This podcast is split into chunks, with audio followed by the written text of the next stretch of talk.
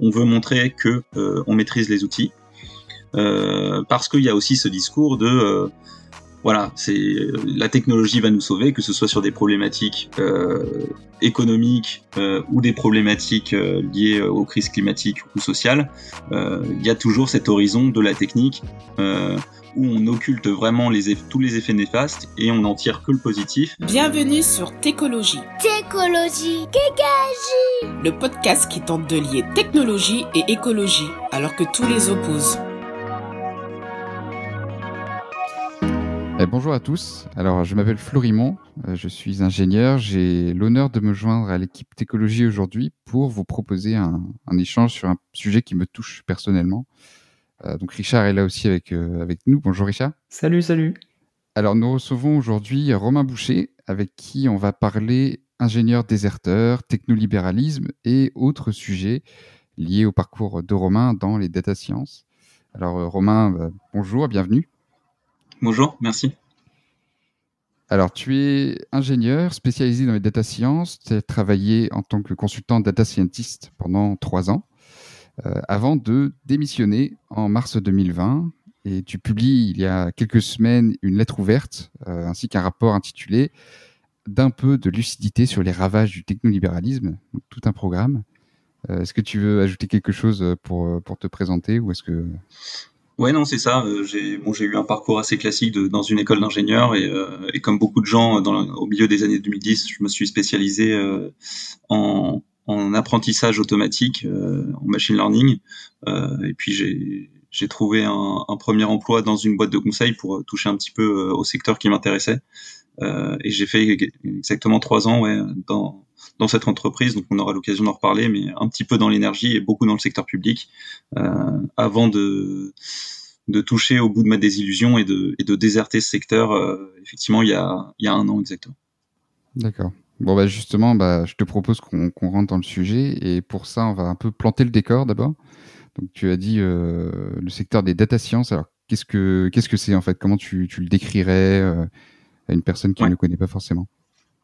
Euh, alors, ouais, déjà, il y a, y a des personnes qui parlent de data science au singulier. Moi, j'aime bien parler de, des data sciences au pluriel parce que tout simplement, ça vient regrouper toutes les sciences ou toutes les disciplines qui se croisent au traitement de l'information. Donc, évidemment, il va y avoir de l'informatique puisqu'on va utiliser des outils informatiques, mais c'est énormément d'outils et de connaissances statistiques qui s'appuient sur la théorie probabiliste et mathématique. Donc, en fait, l'ingénieur data scientist, euh, il va venir euh, agglomérer toutes ces disciplines pour venir tirer euh, le meilleur profit de la donnée. En général, c'est né dans le dans le domaine privé pour que les entreprises bénéficient au mieux des données qu'elles accumulent. On appelle ça de la valorisation de données. Hein, c'est un terme qui est beaucoup revenu ces dernières années. Euh, mais euh, c'est aussi, on a aussi essayé de mettre ça au profit du secteur public, ça on pourra y revenir un petit peu plus tard. Donc voilà, c'est toutes les disciplines qui vont intervenir dans le traitement, euh, la valorisation et la restitution de la donnée. Donc dans la dans dans la chaîne de valeur de la donnée qu'on appelle on appelle chaîne de valeur parce que justement ça, ça représente beaucoup de valeur pour les entreprises notamment. On part de l'acquisition de la donnée, euh, donc il va y avoir plusieurs modes d'acquisition, que ce soit la donnée publique en open data fournie par l'État ou les collectivités territoriales, ou de la donnée privée fournie par les entreprises, euh, ou carrément euh, il y a aussi des systèmes qu'on appelle de web scrapping pour envoyer des petits robots euh, récupérer plein de données sur le web. Euh, c'est la première, euh, c'est le premier jalon du data scientist qui doit bien maîtriser pour avoir le plus de données possible, pour ensuite essayer de la valoriser. Une fois qu'il a qu'il a récupéré cette donnée-là, il va falloir qu'il fasse un vrai travail de reconstitution, de nettoyage, euh, parfois de complétion de la donnée, puisque toute la donnée qu'on récolte, elle n'est pas forcément de bonne qualité.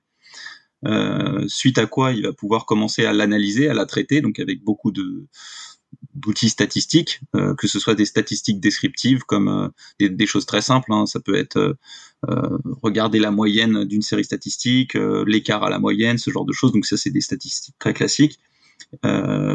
Jusqu'à des outils beaucoup plus complexes pour décrire un environnement à partir de la donnée. Et ensuite, on passe à des choses qui sont un petit peu plus nouvelles parce que tout simplement les outils informatiques qui nous permettent de les mettre en place sont plus récents. C'est ce qu'on appelle le machine learning, euh, l'apprentissage automatique euh, et euh, plus récemment l'apprentissage profond ou deep learning, qui donne un peu naissance au jargon qu'on entend un petit peu partout d'intelligence artificielle, où là on va utiliser des modèles statistiques pour faire en général une prédiction à partir des données dont on dispose.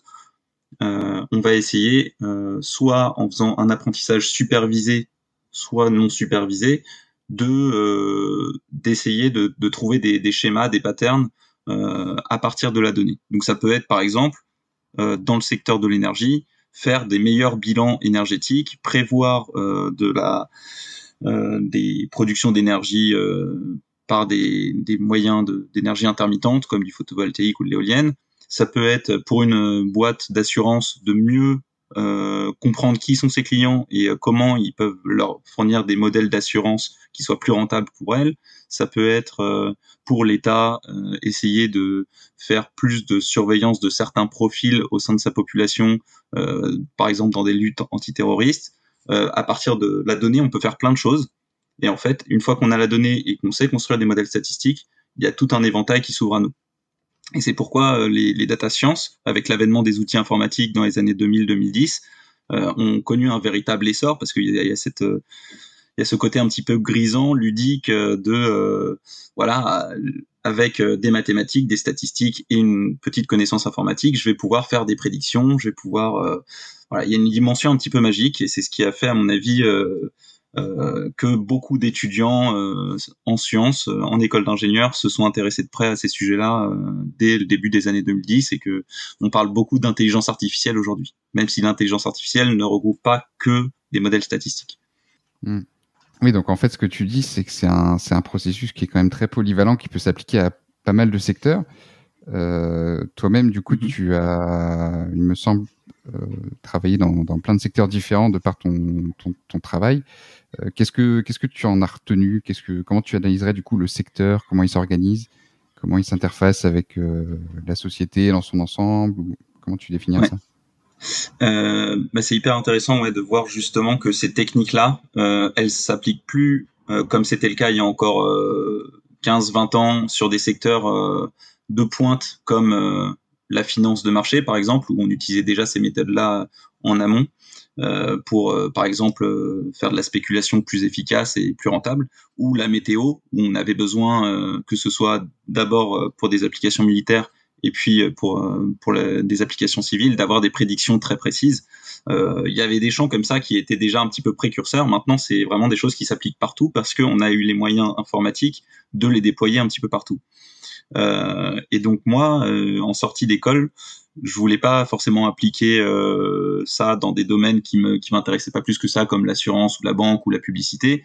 Je voulais essayer de travailler dans des domaines qui qui à mon sens euh, étaient un petit peu euh, moralement plus intéressants éthiquement plus intéressants comme euh, voilà la transition énergétique ou l'amélioration du service public et euh, comme je savais pas exactement quel secteur choisir je me suis dirigé vers un cabinet de conseil avec une organisation un peu matricielle qui avait des équipes de consultants dédiées à chaque secteur et des, équipes, un peu transverses comme l'équipe Data Science qui venait intervenir avec d'autres consultants au sein de chaque secteur.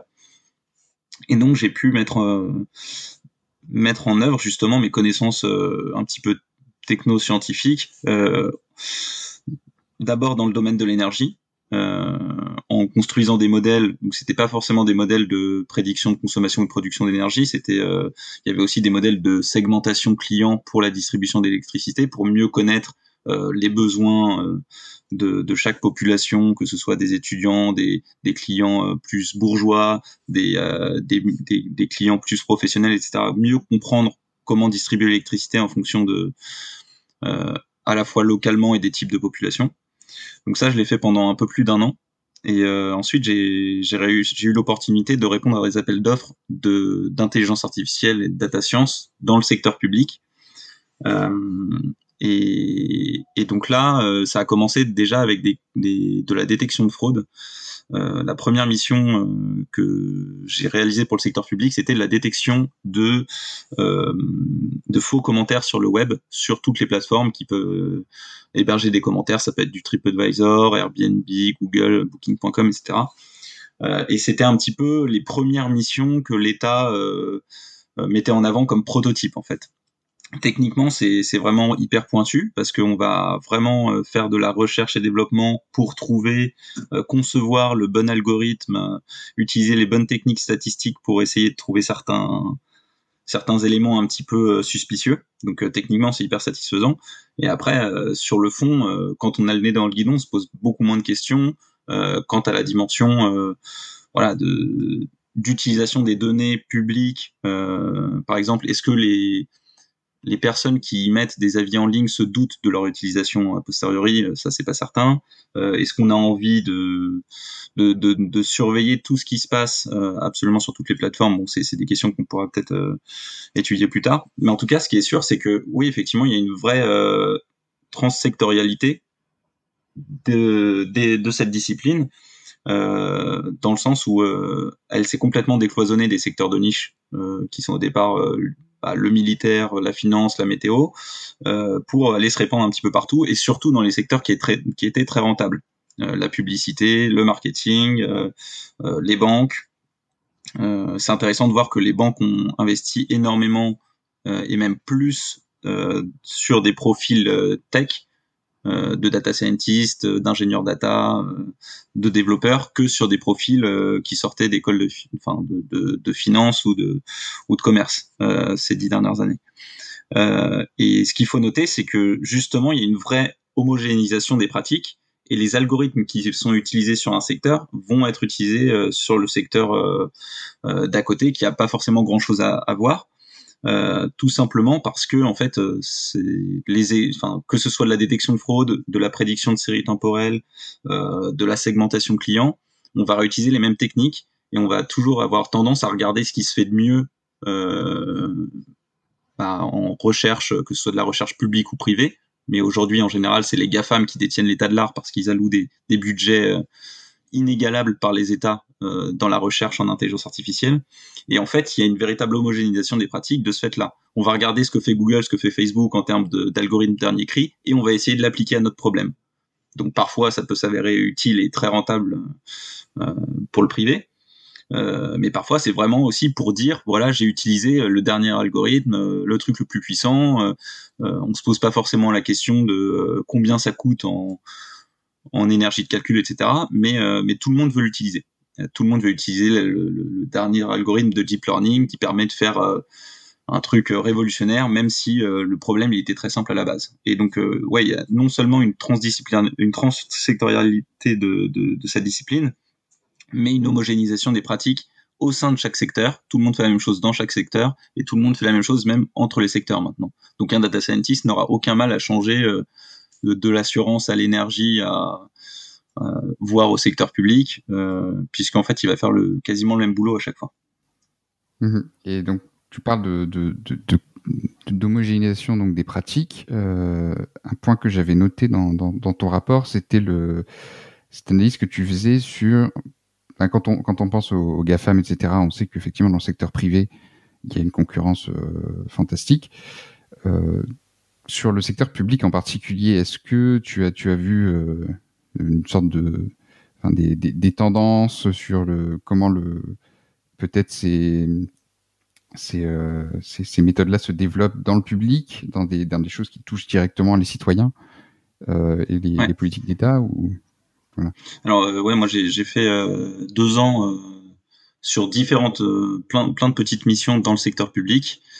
Euh, et j'ai vu un petit peu la tendance. Euh, donc j'étais là sur les premiers appels d'offres quand l'État décidait de, promouvoir un petit peu l'intelligence artificielle parce que euh, d'une part, l'État français voulait montrer euh, sa pseudo souveraineté numérique, alors que dans le même temps, euh, on est incapable de taxer euh, les GAFAM, on est incapable de leur imposer quelle que soit la, enfin, aucune régulation, mais on veut montrer, voilà, qu'on a une pseudo souveraineté numérique en montrant qu'on est capable d'avoir des data scientists qui travaillent au sein de l'État, qui mettent en place des solutions très technologiques pour répondre à des problèmes qui, ne font pas forcément appel directement à de la technologie, mais on veut on veut mettre ça en avant. Donc il y a déjà cette cette idée de on veut montrer que euh, on maîtrise les outils euh, parce qu'il y a aussi ce discours de euh, voilà c'est la technologie va nous sauver que ce soit sur des problématiques économiques ou des problématiques liées aux crises climatiques ou sociales, il y a toujours cet horizon de la technique où on occulte vraiment les tous les effets néfastes et on n'en tire que le positif. on va dire bah voilà avec la technique c'est formidable, on peut faire ci ça ça.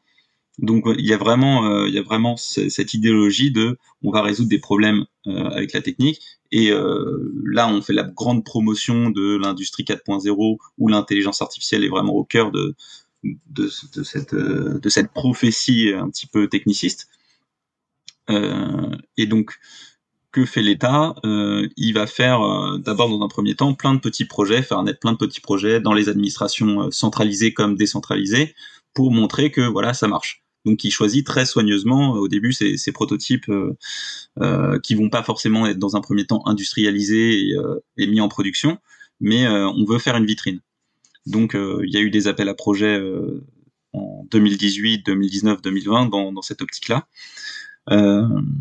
et en fait, c'est beaucoup de projets qui ont vocation soit à, à rationaliser, à, à rendre plus efficace euh, une administration en se passant euh, le plus possible de fonctionnaires. Euh, c'est-à-dire qu'on va créer des robots, euh, des, par exemple des agents conversationnels pour répondre euh, à des numéros verts. On va on, on, va faire du ciblage automatisé de contrôle des eaux pour voir s'il n'y a pas trop de nitrate dans tel ou tel fleuve, sachant qu'on a 2000 agents sur le terrain et qu'on trouve que c'est peut-être un peu beaucoup. Euh, donc il y a, y a, cette dynamique de il faut rendre plus efficace. Ça a souvent été un, argument euh, pour promouvoir la technique, c'est la recherche d'efficacité, que ce soit euh, dans le privé ou dans le public. Euh, là, on retrouve cette, enfin, en tout cas aujourd'hui, dans l'État néolibéral tel qu'il existe aujourd'hui, il y a cette volonté d'être efficace. Donc, on met beaucoup en avant ce type de projet. Et il y a un autre type de projet qui est plus de l'ordre du contrôle, où on s'imagine qu'avec les données, on va être en mesure de d'être un petit peu omniscient, de savoir euh, euh, qu'est-ce qu'il faut, euh, sur quoi il faut veiller.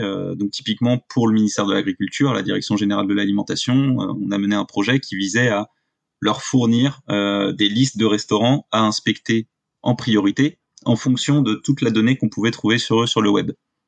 Et donc là déjà, on se rend compte qu'il y a un biais énorme, c'est-à-dire qu'un restaurant qui n'est pas référencé sur le web et qui n'a pas d'avis sur le web, euh, il va pas être pris en compte par cet algorithme.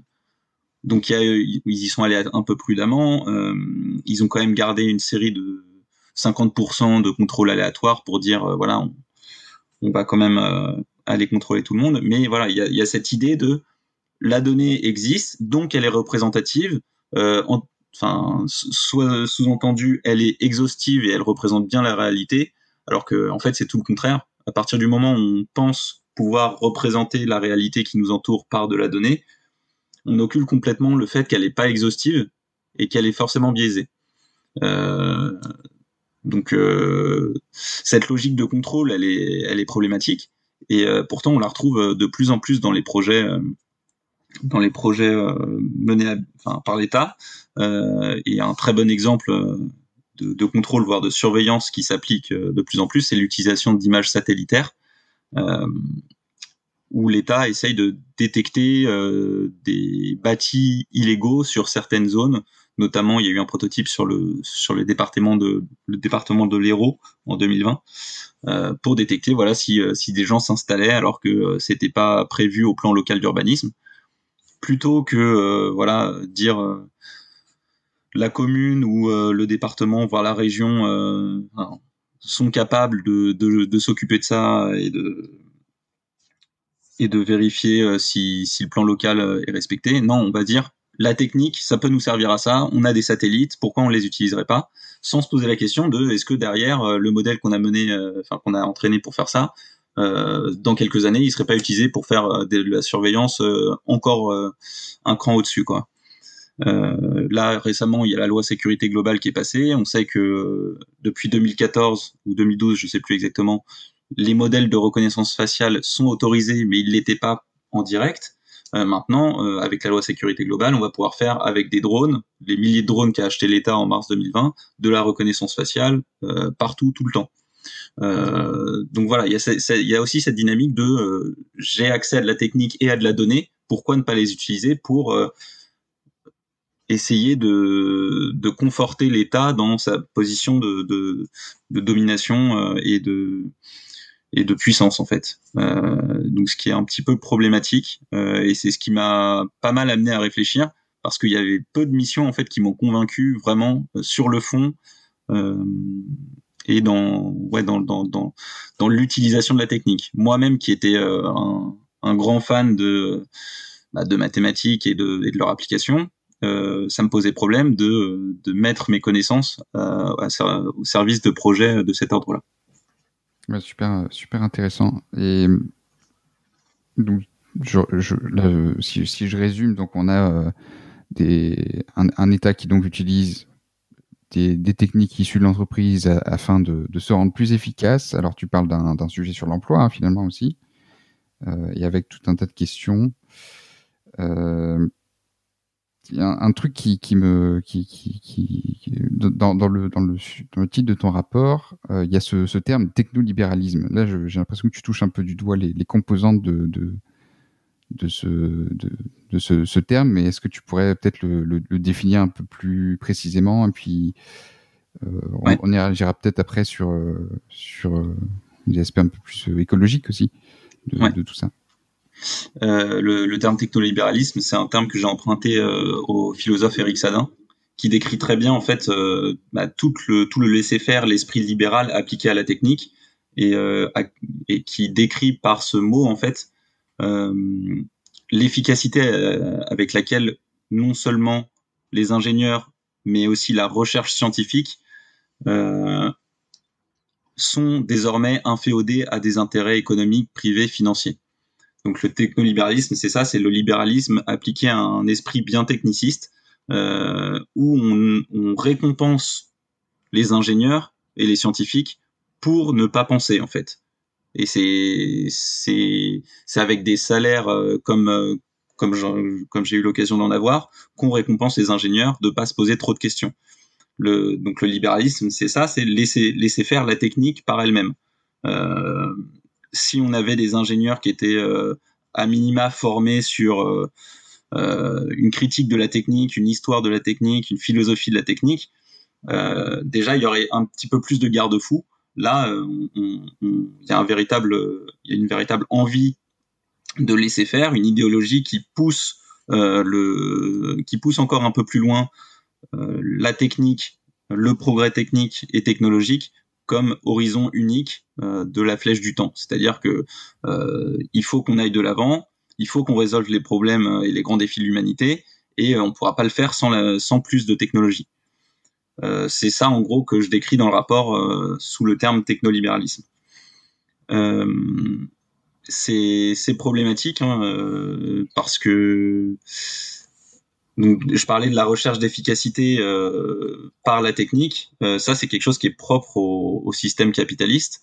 Euh, je pense que chez beaucoup de peuples autochtones qui ont compris qu'il fallait être en harmonie avec la nature pour pouvoir se préserver eux-mêmes et, et, préserver euh, le, le, les milieux qui les entouraient pour continuer à subsister, il n'y a pas cette recherche d'efficacité. Même s'ils ils ont des techniques euh, artisanales, ils vont pas être tout le temps dans la recherche de il faut que je pêche plus de poissons, il faut que je sois plus efficace pour pouvoir m'enrichir, etc. C'est vraiment quelque chose qui est propre au capitalisme. C'est euh, un système qui va mettre au profit le plus de techniques possible euh, pour euh, pour se consolider. Euh, depuis euh, l'avènement de la société industrielle, voire euh, de la civilisation elle-même, l'homme se considère un petit peu comme une espèce à part. En tout cas, l'homme l'homme euh, l'homme blanc occidental industrialisé, euh, il se il s'affranchit un petit peu des autres espèces, euh, comme si c'était un dieu parmi les autres animaux et parmi les vivants. Euh, peut-être aussi parce que justement il a de moins en moins de confrontation avec son environnement naturel. Euh, et c'est un petit peu progressivement que j'ai l'impression qu'on s'est enlisé dans des idéaux bah, technolibéralistes, voire transhumanistes, euh, où on commence à avoir peur de tout ce qui n'est pas d'origine humaine. Typiquement, le, le, la crise du Covid l'a bien montré. Cette peur du virus, donc effectivement, qui a, qui a été euh, qui a été désastreux pour euh, plein de populations humaines, notamment les plus précaires, mais cette peur d'un virus n'a jamais été aussi exacerbé que qu'aujourd'hui. On sait que ça aurait pu être bien pire, que peut-être on aura des pandémies qui seront bien pires que ça. Et en fait, on, on a considéré ça comme quelque chose de, de presque apocalyptique. On s'est complètement enfermé sans, sans réfléchir tactiquement ou stratégiquement à, à, ce qu'il fallait faire. Et, euh, et voilà, il y a une vraie peur de ce qui vient maintenant de euh, de l'environnement naturel. Bon là, c'est, c'est ça vient pas complètement de l'environnement naturel parce qu'on sait que c'est c'est directement l'effet humain, euh, les sociétés humaines qui conduisent à, ce genre de, de problématiques. Mais il y a y a globalement cette peur de euh, voilà, je l'homme n'est plus une espèce comme les autres. Il faudrait qu'elle reconstitue un un écosystème à part entière euh, pour subsister, un écosystème avec un continuum technologique, euh, et la 5G c'est très symptomatique de ça parce que c'est un peu le chaînon manquant euh, dans ce continuum technologique où il faut que tout soit connecté pour que tout soit efficace et qu'on se protège le plus possible du monde extérieur. Comme dirait Alain Damasio, le, cocon technologique. Et, et, donc il veut, enfin, il y y a, une idéologie qui consiste à reconstituer un écosystème sur la base de la technologie, alors que au départ, en fait, il y a un écosystème euh, bah, naturel qui est le fruit de millions, de centaines de millions d'années d'évolution, qui fonctionnait quand même plutôt pas mal et qui nous, qui nous, qui nous laissait l'opportunité de, euh, bah voilà, de nous nourrir, de, de vivre euh, paisiblement, de, d'être. donc je dis pas que c'était, que c'était mieux avant, que c'était plus simple, mais il y avait il y avait quelque chose qui existait euh, qui nous permettait de, en tant qu'espèce d'être intégré au vivant et là on a, on a l'impression qu'il y a cette idéologie qui, qui, veut reconstituer un écosystème de non vie euh, avec la technologie euh, donc voilà c'est ça un petit peu à quoi conduit le technolibéralisme pour moi c'est vraiment la voie ouverte aux idéaux transhumanistes euh, voilà, on va on va être sauvé par la technologie, par des puces dans le cerveau et par euh, la conquête d'autres planètes, alors que on en avait une qui était plutôt pas mal à la base. Ouais, tout à fait. Donc on entend sur, sur, sur certains aspects que tu, tu en conviendras sûrement, tu as un positionnement assez radical. Euh, ça, ça, permet de revenir justement à euh, ton, ton, ton, parcours et comment tu en es un peu arrivé là. Euh, donc l'année dernière, donc mars 2020, tu, tu, démissionnais du travail dont tu nous as parlé. Euh, alors, tu es devenu donc démissionnaire, déserteur, lanceur d'alerte. Je ne sais pas comment tu, tu voudras te, te, mhm. définir, mais comment, voilà, comment tu en es arrivé à avoir un, un, à prendre ces décisions déjà et ensuite à te, te positionner politiquement. J'ai l'impression sur tout un tas de, sujets. Ouais. Euh, moi, j'aime bien le terme déserteur. Enfin, on pourrait y revenir, mais il y, a un très bon article de Paul Platzer sur le sujet, sur comment et pourquoi la désertion est un geste euh, éminemment politique et qu'il ne s'agit pas simplement de rechercher une euh, une reconversion un petit peu plus vertueuse euh, dans le capitalisme alors qu'on essaye de le dépasser. En tout cas, c'est peut-être le but de beaucoup de déserteurs de passer à des modes plus démocratiques, écologiques que le mode capitaliste. donc j'aime bien le mot déserteur, ouais. Et et donc comment j'en suis arrivé là? Moi, j'ai eu Bon, j'étais j'étais un petit peu politisé mollement à gauche, hein, comme un, enfin comme pas mal de, de, de gens qui ont fait euh, un lycée euh, à Paris, euh, des, des, jeunes Parisiens euh, qui se posent un petit peu des questions. Au fil de ma prépa, bon, c'est pas des choses que j'ai que j'ai beaucoup creusé. En école d'ingénieur encore moins parce que bah, il faut dire qu'on est complètement dépolitisé. Hein. C'est l'école d'ingénieur, c'est on passe son temps à, à, faire des soirées, à, tisser des liens d'amitié, certes. On se rend pas compte à quel point ça va être solide, enfin solide ou pas pour pour la suite, mais je pense que c'est très important. Mais euh, on parle pas tant politique que ça. Euh, c'était peut-être le cas il y, a, encore 20, 30, 40 ans dans les écoles d'ingénieurs, il y avait il y avait des débats politiques. Aujourd'hui, c'est complètement dépolitisé c'est un peu ce que je disais dans la définition du technolibéralisme. Les ingénieurs euh, font comme si euh, leur métier, euh, au pluriel, ne contenait aucune dimension politique et ne répondait pas à une idéologie, alors que c'est tout à fait tout l'inverse. Euh, et donc euh, en école d'ingénieur, ouais, encore moins euh, creuser ces questions politiques. Et puis après, euh, donc c'est, moi j'ai commencé à travailler en 2017. euh, il y avait déjà bon des bons mouvements euh, pour le climat euh, qui commençaient à se construire. on se rendait compte de plus en plus de l'urgence climatique avec les rapports du GIEC, avec différents organismes qui essayaient de d'organiser des petites choses à droite à gauche. Il y avait les gros buzz autour d'icônes comme Greta qui commençaient à se faire, etc. Et moi, ce qui m'a le plus ému, en fait, c'est en 2018 bah, l'insurrection des Gilets jaunes. là, je me suis moi-même remis en question. Je me suis dit si les gens euh, qui n'ont pas fait de politique depuis des années, qui ont, qui avaient plus envie de voter, qui, qui avaient plus aucune raison de, de vouloir, euh, enfin, qui étaient voilà intégrés à la société de consommation parce qu'il fallait qu'ils fassent métro boulot dodo, mais que ils devaient encore plus streamer parce qu'ils étaient dans les classes populaires. Si eux s'étaient réveillés politiquement, c'est qu'il, enfin, il pouvait se passer quelque chose quoi à ce moment-là. Et donc j'avais vraiment une attente, euh, enfin une espérance en tout cas fin 2018 de ce qui se passe, euh, vraiment un bouleversement institutionnel et qu'on en tire quelque chose de positif. Euh, moi, je, c'est vrai qu'au début, les gilets jaunes, c'était c'était pas évident de par le biais médiatique qu'on pouvait en avoir que il y avait cette volonté de plus de de démocratie qui va, à mon sens, dans la même direction que les revendications écologiques radicales.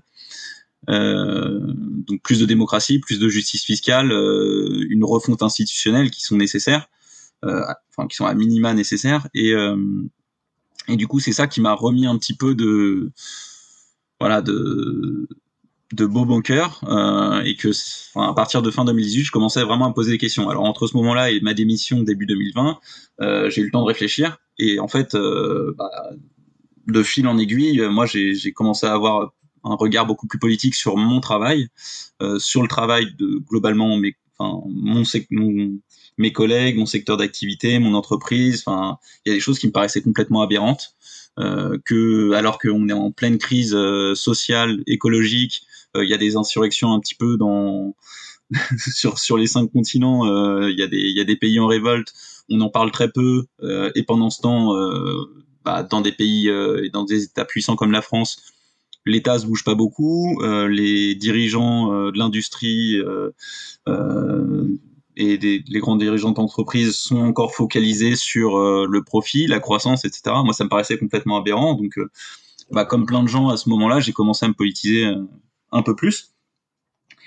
et en fait, je me suis dit que c'était c'était nécessaire de partir pour pouvoir avoir une meilleure prise de recul par rapport à tout ça et que moi ça me ça me convenait pas de faire une mission de plus dans le secteur public euh, sachant que j'étais pas certain que ça allait me plaire et que ça allait être euh, positif avoir des effets plus positifs que néfastes donc euh, en mars 2020, je suis parti euh, sans avoir de plan euh, sur la suite. en revanche, j'ai deux amis qui sont du coup les fondateurs de Vous n'êtes pas seul, de l'association Vous n'êtes pas seul, qui eux avaient une démarche un peu même très inspirante et qui avaient essayé de de bousculer un petit peu les choses de l'intérieur en écrivant à leur hiérarchie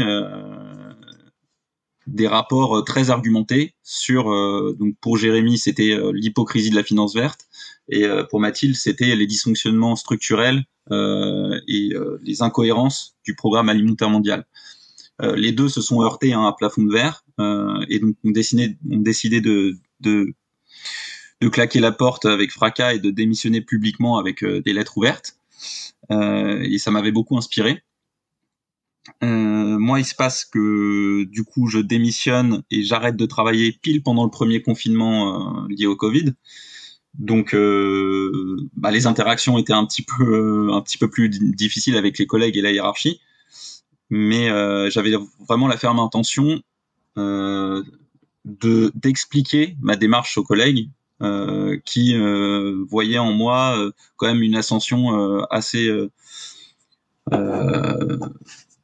bah, si ce n'est euh, remarquable, euh, assez exemplaire euh, au sein de l'entreprise. Donc j'avais pas, j'avais pas de bonne raison de partir de ce point de vue-là. Donc j'avais la ferme intention de d'expliquer bah, tout, tout ce à quoi j'avais réfléchi depuis bah, mon observation du mouvement des, des, gilets jaunes et, et des problématiques écologiques. Donc j'ai commencé à écrire une, une, longue lettre qui est devenue un rapport de 60 pages. Euh, et pendant ce temps-là, Jérémy et Mathilde commençaient à poser les bases de Vous n'êtes pas seul, l'association qui justement aurait pour vocation, euh, dans un premier temps, d'accompagner les, euh, les révoltés solitaires comme moi qui voudraient qui voudraient témoigner. euh, lancer l'alerte euh, en quelque sorte, même si je me considère pas forcément comme un lanceur d'alerte. Il y a des gens qu'on aimerait accompagner qui le seront peut-être un petit peu plus. Donc il y a cette vocation de, de déconstruire les mythes. Euh, en l'occurrence, moi, c'est le, le technosolutionnisme que j'essaye de démystifier. donc de renoncer aux fausses solutions. en même temps de d'essayer de tout faire au quotidien pour arrêter les destructions en cours. Euh, donc là, euh, ça passe par euh, une archipélisation des luttes. On aimerait bien se rapprocher de, de, gens qui font des choses plus concrètes de ce point de vue-là, comme ça peut être des AD, ça peut être des organismes d'autres associations, ça peut être des technocritiques, ça peut être des, des mouvements d'entraide populaire, et puis aussi en même temps essayer de restaurer le monde naturel. Donc dans notre démarche au quotidien, euh, on aimerait bien aussi euh, avoir se rapprocher de d'une démarche euh, écologique, agroécologique, faire de la permaculture et et ne pas se, se mettre en autarcie dans un premier temps, mais participer à la lutte et poser les jalons ou des bases d'un monde d'un monde plus plus démocratique et plus écologique pour demain. Donc c'est un peu tout ça. Vous n'êtes pas seul. Euh, sachant que bah, on le dit souvent, là, on, est un peu sur la construction euh, des, bases encore, et on, fait en faisant et on réfléchit. Euh, enfin, on fait en réfléchissant et on réfléchit en faisant. Et c'est un peu ce qui, nous symbolise aussi, c'est qu'on n'a pas, n'a pas un programme, on n'a pas une stratégie qui une stratégie complètement arrêtée euh, sur ce qu'il faut faire ou pas, mais on essaye d'agir et, euh, et d'avoir des idées. Euh, et donc là, on accompagne déjà un certain nombre de d'autres personnes comme moi qui souhaitent qui souhaitent témoigner, qui souhaitent s'en aller déserter et pas forcément être dans voilà dans une transition écologique professionnelle je cherche à, à, trouver un poste plus vertueux, euh, sachant que voilà, ce sera peut-être le moindre mal, mais est-ce que c'est pas une étape euh, qui va les faire s'arrêter là euh, dans la déconstruction de l'idéologie dominante? Et est-ce que finalement ils vont pas se se complaire là-dedans alors que nous ce qu'on essaie de déconstruire c'est tout tout le toutes les la notion de, de, de, travail rémunéré au sens capitaliste du terme, où voilà, il faudrait euh, avoir un travail rémunéré pour subsister, pour euh, faire tourner la machine, et euh, alors que ça, ça va souvent dans le sens de plus de destruction justement. Donc c'est pas facile. On n'est pas en train de dire que c'est possible pour tout le monde, que c'est souhaitable pour tout le monde, mais en tout cas, nous, on sait qu'on s'est donné les moyens de le faire et qu'il y a plein d'autres gens qui, pour qui ça, ça devrait être possible et on les encourage en tout cas à le faire. Ah, super. Mais euh, ouais, du coup, très concrètement, là, vous n'êtes pas seul. Euh, J'imagine que du coup, ça part d'une de, votre expérience personnelle, euh, alors à toi et, aux personnes avec qui tu as, créé ça. Euh, une tendance de fond, peut-être, on pourrait dire, ou est-ce que tu, dirais qu'il y a des, est-ce que c'est quelque chose que tu ressens, qu'il y a une, politisation croissante, ou est-ce que c'est plutôt un effet bulle, peut-être? Comment tu Alors, ouais. Je pense qu'il y a une tendance de fond, euh, en tout cas chez les jeunes générations euh, entre 15 euh, et 30 ans.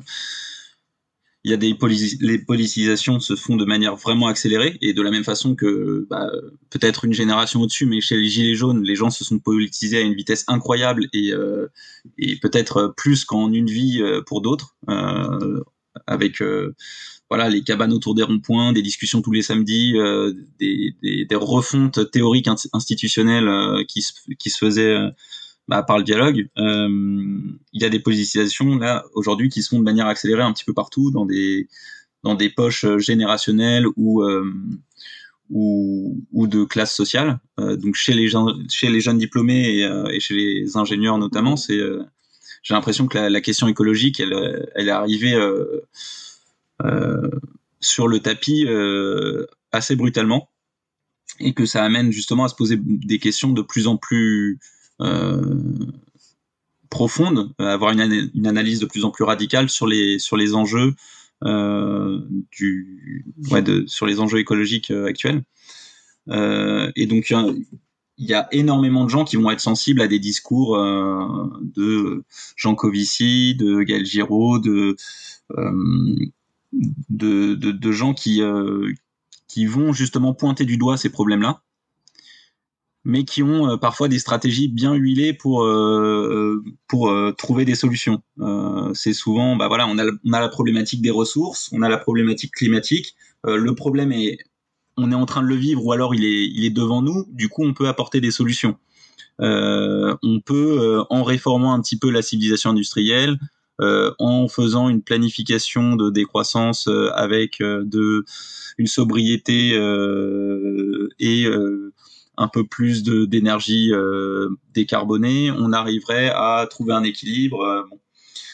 ça, c'est bien d'un côté parce que ça permet aux gens de de se poser beaucoup de questions et de d'avoir une analyse euh, en première couche euh, euh, très rapide de tout le de, tout le de tout ce qui va mal en gros. ce qui est moins bien dans ce discours-là, c'est que voilà, on aurait des solutions pour pour être soutenable, pour être pour sauver la, la, civilisation industrielle sans que sans que ça se passe trop mal nous, euh, vous n'êtes pas seul, on a, on a un petit problème avec ce discours-là, parce qu'on pense que justement le souci, c'est euh, plus largement la civilisation industrielle, c'est euh, l'artificialisation des terres, c'est l'extractivisme, c'est le productivisme, c'est c'est le fait qu'il y a une chute phénoménale de la biodiversité due à l'activité humaine depuis depuis deux siècles. et du coup, on pense pas que ce soit réformable euh, en tant que société et qu'il y a vraiment euh, des choses plus plus radicales à envisager. Euh, alors après, il y a, y a, une diversité des tactiques à, à envisager et nous, on n'a pas non plus, c'est ce que je disais, de solutions toutes faites.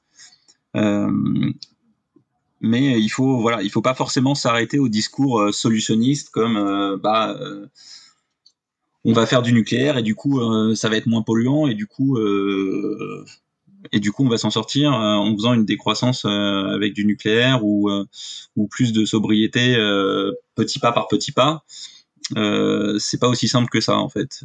et puis voilà, dire qu'on va s'en sortir par exemple avec du nucléaire, ça veut dire quand même maintenir pendant un certain temps. De toute façon, ce sera le cas. Mais ça fait la promotion, ça fait la promotion de maintenir des technologies qui sont autoritaires dans le sens où où elles sont le fruit d'une hiérarchie sociale euh, euh, à une grande échelle, enfin une pyramide des inégalités, une pyramide de, division du travail, etc., qui sont en, incohérence totale avec la notion d'écologie et de démocratie. Euh, donc ouais, en, termes de politisation, je pense qu'il y a des choses qui se passent, et je pense que c'est en train de de se cristalliser autour d'idées comme ça, euh, sans que pour, pour autant tout le monde y souscrive. Mais, euh, mais aussi, il faut se poser la question de, ça fait au moins cinq décennies qu'on a conscience du, du dérèglement climatique qui, qui, est en train de se produire euh, depuis l'avènement de la société industrielle. Euh, pourquoi, euh, pourquoi aujourd'hui on s'en saisit plus qu'il y a 10, 20 ou 30 ans? Euh, Bon, bah peut-être parce que justement, ça permet aussi de dire que on a trouvé les technologies euh, euh, qui vont euh, nous permettre de sortir de là, typiquement des énergies renouvelables, je sais pas, de la captation de carbone dans l'atmosphère, de l'hydrogène. Donc c'est encore une, promotion technophile pour sortir de la crise climatique, donc ce qui est un petit peu absurde puisque c'est quand même avec plus de technologie qu'on en est arrivé là. Et quand bien même ça permettrait de faire une société décarbonée il y a plein d'autres effets néfastes qui sont occultés, comme bah, je parlais tout à l'heure de société du contrôle, euh, de plus d'inégalités, etc. Donc euh, moi j'ai l'impression que justement le, le, capitalisme il a bien su englober le problème climatique pour euh, s'en servir pour faire continuer un petit peu sa, sa propagande technophile parce que peut-être que des sujets comme euh, la réduction d'inégalités ou la santé n'étaient plus autosuffisants pour porter le, le discours du progrès technologique. Euh, donc faut voilà faut faut voir les les deux aspects. Euh, effectivement, euh, il y, a une, politisation qui s'est euh, vraiment accélérée, mais il faut faire attention au, à pas s'arrêter à des étapes toutes faites, bien construites, et toujours se permettre de douter des solutions qu'on nous propose. Très bien. Bah écoute, avant de peut-être conclure, je sais pas si tu as un, du coup un, message ou des conseils à faire passer à toutes ces personnes qui du coup sont en voie de politisation Est-ce que, est-ce que vous n'êtes pas seul peut faire très concrètement des, choses pour elles ou est-ce que euh, ouais, ouais, bah déjà toutes les personnes qui se sentent un petit peu en dissonance cognitive dans leur environnement professionnel, je les invite, euh, si elles en ont les moyens, à essayer de s'en extraire. Euh, si elles souhaitent euh, effectivement euh, sortir de, de cet environnement en, en, claquant la porte avec fracas, on, on, est capable de les aider. mais surtout, j'ai envie de dire aux gens, faites de la politique et de la vraie. là, on va sûrement être bientôt déconfiné, donc échangez oralement, par écrit, retrouvez-vous. Euh, et, lisez autre chose que ce qu'on vous met sous le nez. Euh, arrêtez de scroller sur votre téléphone et, reprenez des choses. Euh, posez-vous les questions de la source du problème et, et, débattez-en le plus possible parce que c'est ça dont on a besoin aujourd'hui. C'est c'est d'une analyse vraiment radicale de de ce qui était le monde d'avant et qu'est-ce qu'on a envie de faire dans ce monde d'après et pas que ce soit juste euh, une société industrielle décarbonée euh, qui fonctionne comme euh, comme celle qu'on a aujourd'hui. faites de la politique, ouais, débattez, lisez, échangez, retrouvez-vous. Justement, Romain, j'ai des questions par rapport à ça. Bon, je pense que le, le sujet, enfin, nos auditeurs sont déjà réceptifs à ce genre de message, donc bon, je pense qu'on euh, c'est un peu notre public, mais comment euh, justement aller euh, parler aux étudiants, enfin aller euh, vraiment à la source. Euh, est-ce que les, les, les étudiants, étudiantes dans, dans les écoles d'ingénieurs, bon, est-ce qu'ils doivent également déserter selon toi Enfin, comment les, les leur ouvrir les yeux? Qu'est-ce que toi t'aurais aimé en tant qu'ingénieur quand tu étais en école? Quel message aurais-tu euh, voulu avoir? Euh, Quelle euh, peut-être aussi lecture tu conseillerais à ces étudiants? Enfin, quelle action on peut mener nous aussi pour aller voir les étudiants? Moi, je, je, parle beaucoup avec des étudiants, on me sollicite souvent. J'aime bien faire des, des petits, des petites présentations, des webinaires actuellement auprès d'étudiants. bon, la, l'action elle est, elle est minime euh, et souvent, euh, bon, je sais pas, on a une quinzaine d'étudiants face à nous. Bon, l'action, comment comment massifier cette action-là déjà? Est-ce qu'il faut multiplier le nombre d'intervenants? Euh, et puis, euh, bah, globalement, ce qui est intéressant, c'est qu'on tombe souvent sur des sur un public qui justement qui n'est pas d'accord c'est ça qui est intéressant, puisque le, effectivement le mm. public du podcast euh, aujourd'hui euh, général, enfin voilà, je pense que la, majorité est, assez réceptive, euh, comme je disais, mais là auprès des étudiants, souvent effectivement le message, c'est le message prédominant, hein, c'est le technosolutionnisme comme tu disais. Mm-hmm. Mais ouais, comment avoir une action un peu plus massive? Est-ce que faut multiplier les, les, interventions auprès des étudiants, leur ouvrir les yeux? Et puis euh, leur ouvrir les yeux, ça peut être assez violent aussi. Euh, enfin, comment gérer ça en termes psychologiques? Parce que, enfin, ceux qui découvrent les, les discours de Jean Covici notamment, bah, il y a, y, y a une période un peu de de dépression, comment dire euh, Comment leur dire bah voilà, enfin je sais pas, est-ce qu'il faut déserter? Est-ce que il y a, y a, aussi ce, ce, problème de dire euh, tout le monde, enfin tous les ingénieurs rêvent aussi de revenus euh, très hauts et tout. Comment comment aussi aborder la, la notion de revenu. Euh, mm. Puisque, bon, je, du coup, je me perds un peu parce qu'il y a beaucoup de sujets sur ça. mais... euh, voilà. Ouais, il y, y, y, a un vrai sujet sur euh, bah, les étudiants qui sont d'ailleurs aujourd'hui euh, un public particulièrement en détresse. donc peut-être pas, c'est peut-être pas les, les, étudiants en école d'ingénieur les, les, les, mieux, les moins, les moins bien lotis. Hein. On est, je pense que dans les universités, euh, euh, c'est encore moins simple. Mais, euh, mais globalement, ouais, moi, ce que j'aurais bien aimé en école d'ingénieur, c'est qu'on m'offre un, un enseignement déjà un peu plus critique de la technique et qu'on nous dise pas, bah voilà, regardez comme c'est formidable ce qu'on va faire avec des smart grids, l'intelligence artificielle, la révolution industrielle 4.0. bon, c'était un discours un peu à sens unique et on n'avait pas forcément d'intervenants dans ce sens-là. Donc oui, si c'est possible euh, intervenons le plus possible euh, dans dans tous les dans tous les parcours et notamment les parcours scientifiques. Euh, nous, c'est ce qu'on essaye un petit peu de faire euh, avec Jérémy aussi. Nous n'êtes pas seuls. On essaye d'intervenir, euh, que ce soit dans les écoles d'ingénieurs. Moi, j'ai, enfin, je travaille aussi avec des universitaires là pour construire euh, des, des, cours dans ce sens-là. Jérémy aussi. donc, bon, il y, a une, y a une intervention académique, c'est sûr, qui est nécessaire pour déconstruire un petit peu bah, le, le, discours dominant dans le domaine scientifique.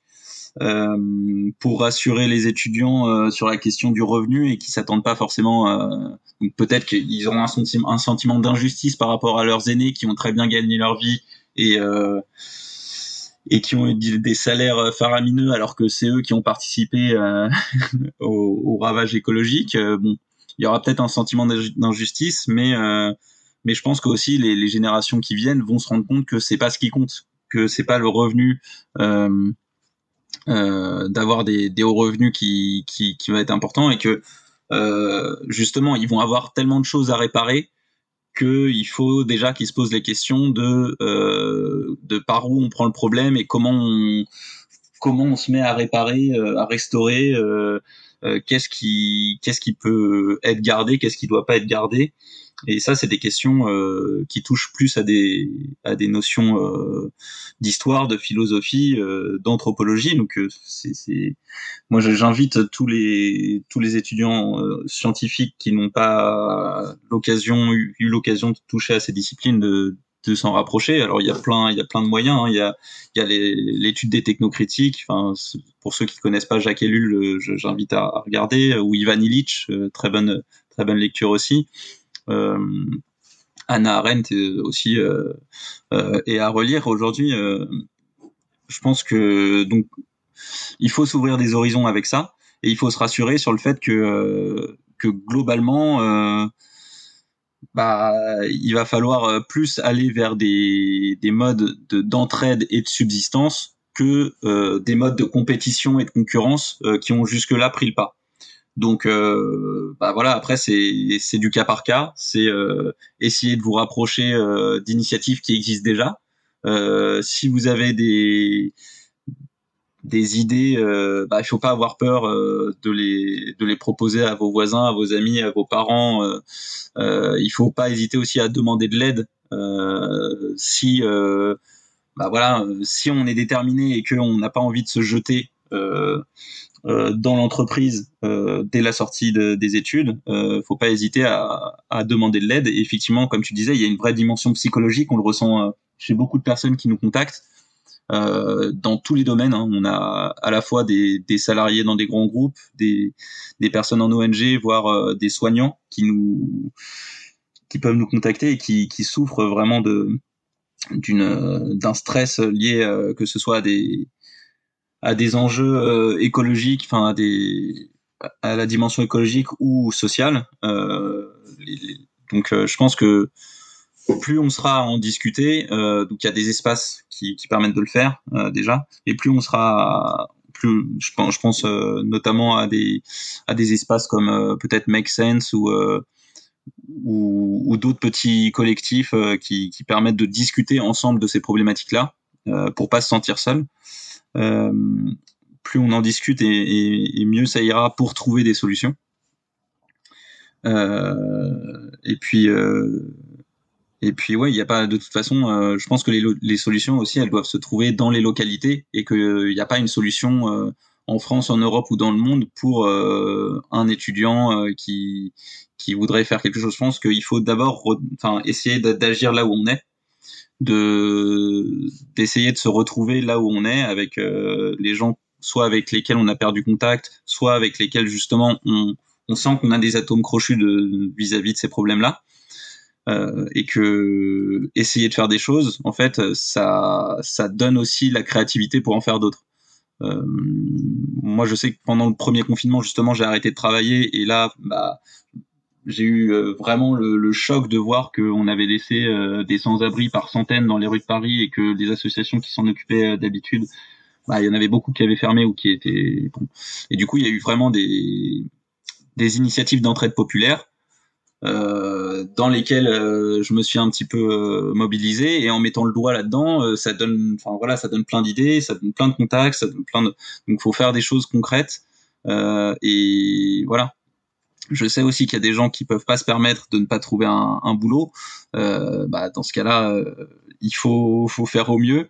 Il y a aussi la recherche qui peut vous accueillir, euh, même si les places sont de plus en plus chères, euh, et notamment en dehors des domaines scientifiques.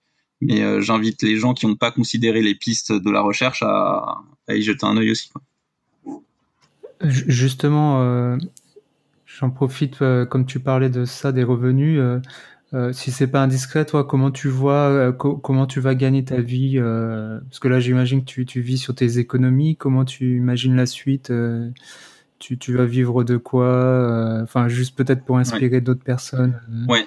Alors, euh, quel, est, bah, quel, est, ton modèle économique? Je, je, peux donner mon exemple, mais après c'est vrai que bah, c'est au cas par cas. Mais moi j'ai eu la chance pendant trois ans de très bien gagner ma vie, donc j'ai mis euh, à peu près 50 000 euros de côté, ce qui est très très confortable pour vivre pendant un petit moment. Euh, et, euh, et avec Jérémy et Mathilde, vous n'êtes pas seuls, qui sont un petit peu dans la dans la même, même s'ils ont eu l'occasion de faire peut-être un petit peu moins d'économie, mais dans la même situation. Euh, déjà, on, est trois, mais il y a une base d'entraide euh, qui fait que de toute façon, on essaye de fonctionner le plus possible sans argent. Euh, forcément, on en dépense bah, soit pour se loger, soit pour se nourrir, soit pour tous les services dont on peut avoir besoin au quotidien.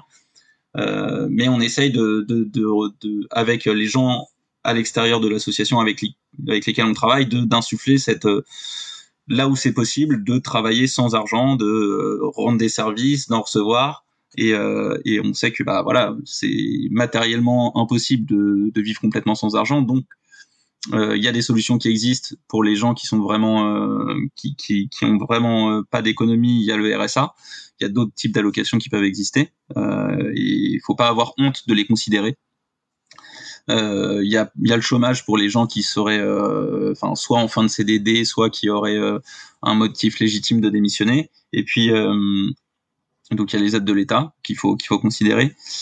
Euh, et puis euh, nous on sait que bah là on, produit un certain nombre de choses. Euh, si on a besoin de peut-être dans, dans quelques mois, quelques années, je sais pas, de, de, faire un appel aux dons ou de, de faire quelque chose qui nous rapportera euh, de l'argent ou de reprendre un petit boulot, bah on le fera quoi. Mais c'est vraiment pas la première question. Et puis c'est vraiment du cas par cas. Et on sait qu'on n'est pas forcément les parmi notre classe, euh, parmi les gens qui sont bac plus 5, euh, il y a quand même un certain nombre de personnes qui sont issues de la reproduction des élites qui peuvent faire appel aussi à, à, leurs parents qui sont issus de classes bourgeoises. C'est pas le cas des étudiants dans la grande majorité, mais en tout cas pour pour les gens des écoles dont on est issu, c'est euh, c'est c'est une réalité. Donc ça, il faut il faut aussi en, en tirer profit. et puis ouais, sinon je ne pas avoir honte de, de demander des aides à l'État pour euh, construire quelque chose de, de réellement positif. Et, parce que la honte de voilà d'être aidé parfois peut conduire justement à se retrouver dans un boulot qu'on n'aurait pas envie de faire. Donc euh, voilà, on a on a bien cassé l'image de euh, du chômeur qui fait rien, de du de la personne au RMI, au RSA qui qui glande rien de la journée. Moi, je pense qu'il y en a plus qu'on croit qui qui se bougent pour faire des des choses qui vont dans le bon sens. Euh, si, si, tu me permets encore, euh, du coup, tu soulèves d'autres questions là, c'est intéressant.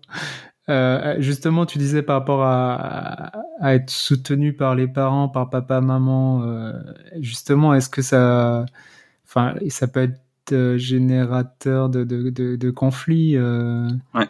Comment aussi faire comprendre à, aux parents, voilà, notre position Ouais. Enfin, souvent peut-être aussi de, des parents issus de la génération un peu, comment on dit, euh, boomers, ah non, qui, ont, qui, ont, pu profiter de, de la vie, euh, de SUV, des machins.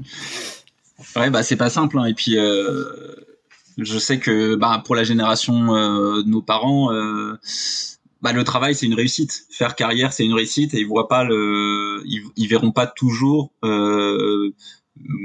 même si euh, ils aiment énormément leurs enfants, ils comprendront pas forcément toujours le, besoin de se tourner vers d'autres modes de d'entraide, de subsistance, de d'autres modes de civilisationnels et euh, bah du coup ouais c'est ça peut être vraiment source de conflit. Il euh, n'y a pas d'argument euh, magique pour les convaincre de toute façon. Je pense que bah, si, si ça marche, tant mieux. Si, si les parents se proposent d'aider, tant mieux.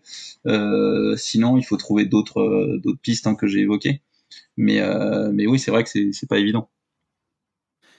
Une dernière question, mais vraiment je change complètement de sujet, mais 2022, élection présidentielle, pour toi, est-ce qu'il y a, il y a des enjeux environnementaux, euh, sociaux derrière ces élections ou tel que c'est construit actuellement avec les différents partis classiques euh, et, les débats souvent sur l'insécurité, sur l'immigration, est-ce que on, voilà, il y aura, est-ce qu'il y aura vraiment un débat sur les, questions écologiques, sociales? Qu'est-ce que tu attends toi de ces élections? Est-ce que Ouais, Qu'est-ce bah, que moi, j'en attends pas grand-chose hein, déjà pour répondre à, ta question, mais effectivement, ça va être l'occasion de médiatiser un certain nombre de sujets.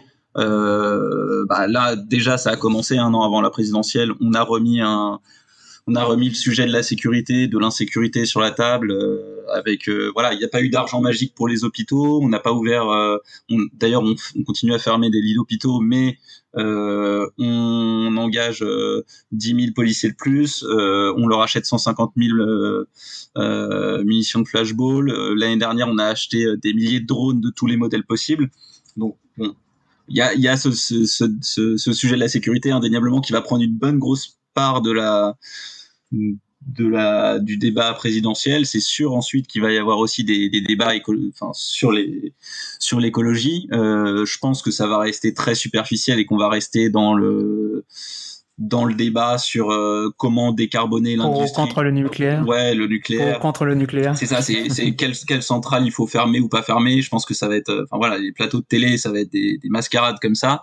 Euh, même si voilà, c'est des sujets importants parce que les centrales, il faut qu'on décide euh, ce qu'on en fait et que démocratiquement à l'échelle locale, bah on peut pas se débrouiller de, pour pour démanteler ou pour gérer une centrale nucléaire. Donc forcément, faut qu'on en parle, mais il y aura pas la, réflexion radicale sur euh, sur un projet euh, bah, civilisationnel euh, plus plus large. Je pense que voilà, on, sera sur le réchauffement climatique, comment, quelles d'ailleurs quelles solutions technologiques vont nous permettre de, de, de, de le contrôler, même chez les même chez les verts ou ou dans, la, dans les parties de gauche, on va avoir des solutions qui vont être orientées bah, soit vers du nucléaire, soit vers euh, plus d'énergie renouvelable, euh, euh, entre guillemets renouvelable d'ailleurs. Euh, bon, je, je, je, vois déjà des, des, des, profils politiques qui essayent de faire émerger des, des, des, des, idées un petit peu plus originales, mais ce sera voilà, ce sera noyé dans le flot politico-médiatique, la mascarade politico-médiatique, et puis donc ouais non, je pense que et puis tous les candidats qui seront, enfin tous les grands candidats, en tout cas qui auront une chance d'accéder euh, à la présidence, sont des gens qui ont déjà dû faire tellement de compromis pour en arriver là euh, que, si tu veux, ils vont pas, ils vont pas non plus euh, avoir euh, des arguments spécialement radicaux ou quoi que ce soit. Et puis enfin, on va avoir l'éternel duo Macron-Le Pen, puisque c'est même plus un duel, hein, c'est un, c'est un duo Là, il y a, y a l'armée qui appelle, euh, qui, qui, appelle euh, noir sur blanc, euh, enfin des anciens généraux qui appellent à, à, se placer à l'extrême droite. aucune réaction du gouvernement. bon, je pense que je pense qu'on va avoir droit à un beau, à une belle, un beau spectacle. donc moi, j'ai. Si, si, Vas-y. Si, si, j'ai vu ce week-end, euh, juste euh, pour te contredire, mais ce week-end, il y a la ministre des Armées qui, qui, qui a réagi là-dessus, mais bon. D'accord. Après, j'ai pas trop suivi le, le, sujet ce, ce, cette semaine, mais effectivement, bon, c'est c'est indécent de la part de ces de ces généraux, on est d'accord.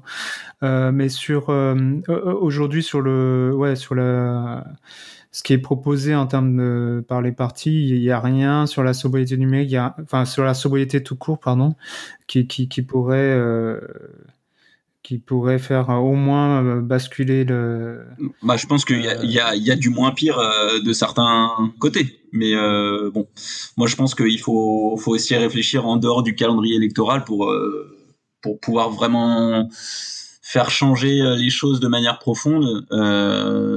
Il y avait voilà moi j'avais j'avais des expectatives euh, avec les gilets jaunes euh, et puis le mouvement écologique qui avait à la même période je pensais que c'était un à, mi-mandat, c'était une bonne période justement pour dire, bah en fait, on s'en fiche du calendrier électoral, on n'attend pas la, prochaine élection de présidentielle et on exige un changement institutionnel profond. Là, c'est pas ce qu'on va avoir.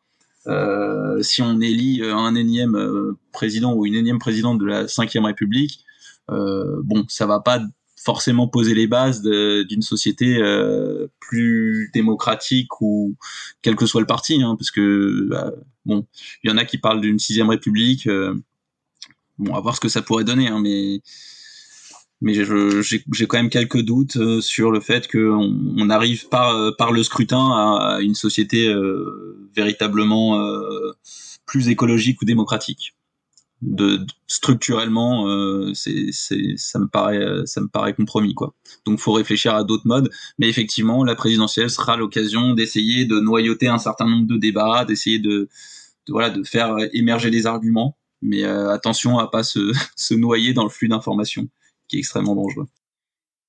Merci. Bah, je te laisse euh, conclure Florimont juste peut-être bah, je te laisse la parole. Je sais pas si tu as envie de la poser je l'ai mis dans le chat. Comment rester positif puisque c'est vrai que c'est. ouais. vous aussi parce que par rapport à tout ça, pour juste évoquer un tout petit peu, euh, tu as parlé euh, Romain à un certain moment de de, de, de phase de déprime, de phase de tristesse, de phase d'impuissance, tout ça euh, que j'ai tout à fait tout à fait je peux tout à fait témoigner. et effectivement, tu vois, malgré tout, il y a cette tendance peut-être à vouloir se raccrocher à quelque chose, à vouloir espérer quelque chose. comme, mm voilà, comment est-ce que toi tu, tu, tu, tu, réussis malgré tout à, à garder, euh, garder euh, un semblant de pêche euh, quand même.